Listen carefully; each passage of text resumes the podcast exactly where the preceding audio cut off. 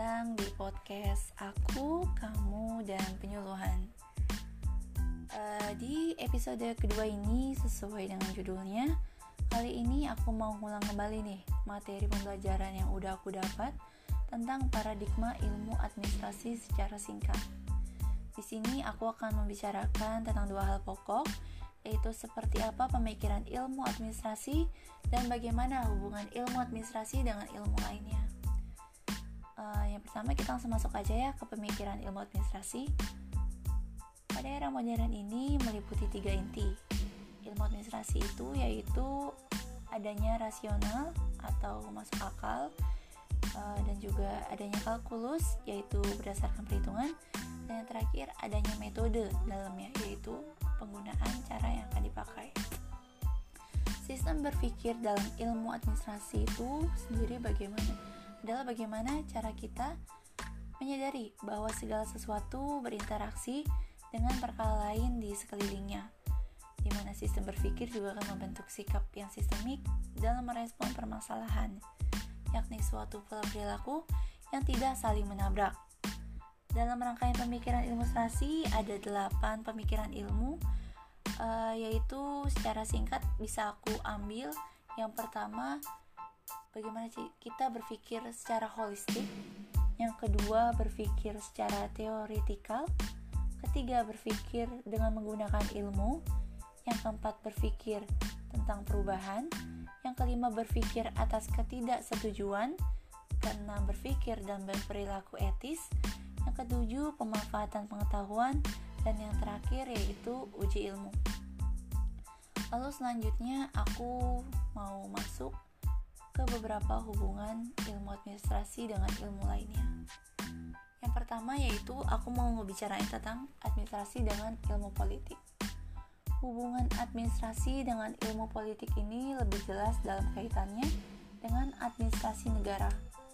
Administrasi negara berasal dari ilmu politik atau dengan perkataan lain yaitu adanya hubungan erat antara ilmu-ilmu politik dengan administrasi negara sebagai suatu disiplin ilmu itu tersendiri.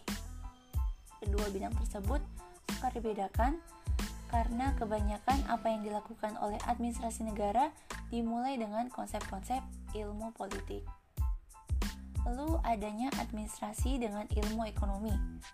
Antara ilmu administrasi dengan ilmu ekonomi juga memperlihatkan hubungan yang sangat erat saling melengkapi, dan bahkan saling tumpah tindih antara yang satu dengan yang lain. Keduanya memiliki kesamaan dalam hal efisiensi dan juga hal efektivitas.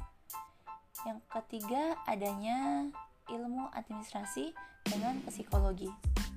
Psikologi di sini adalah ilmu yang mempelajari untuk mengukur, menerangkan, dan juga kadang-kadang mengubah tingkah laku manusia. Di sini, administrasi merupakan suatu proses kegiatan dan tindakan dalam kerjasama dari sekelompok orang dalam mencapai tujuan yang juga dipengaruhi oleh tingkah laku sosial. Dan yang keempat ada administrasi dengan ilmu etnologi. Etnologi di sini bisa kita sebutkan uh, merupakan suatu ilmu yang mempelajari suatu sifat, kebudayaan, dan adat istiadat suatu bangsa dan hubungan antara keduanya ialah untuk mengetahui sifat-sifat kepribadian, kelemahan-kelemahan, dan temperamen bangsa lain. Lalu selanjutnya ada administrasi dengan ilmu sosiologi. Sosiologi adalah ilmu yang mempelajari tata bermasyarakat yang sangat erat hubungannya dengan kegiatan administrasi dan manajemen karena administrasi itu berdharma bakti ya kepada masyarakat itu sendiri baik masyarakat yang bentuknya kecil dalam lingkungan suatu organisasi maupun masyarakat sebagai keseluruhannya. Lalu selanjutnya adanya uh, yaitu ilmu sejarah.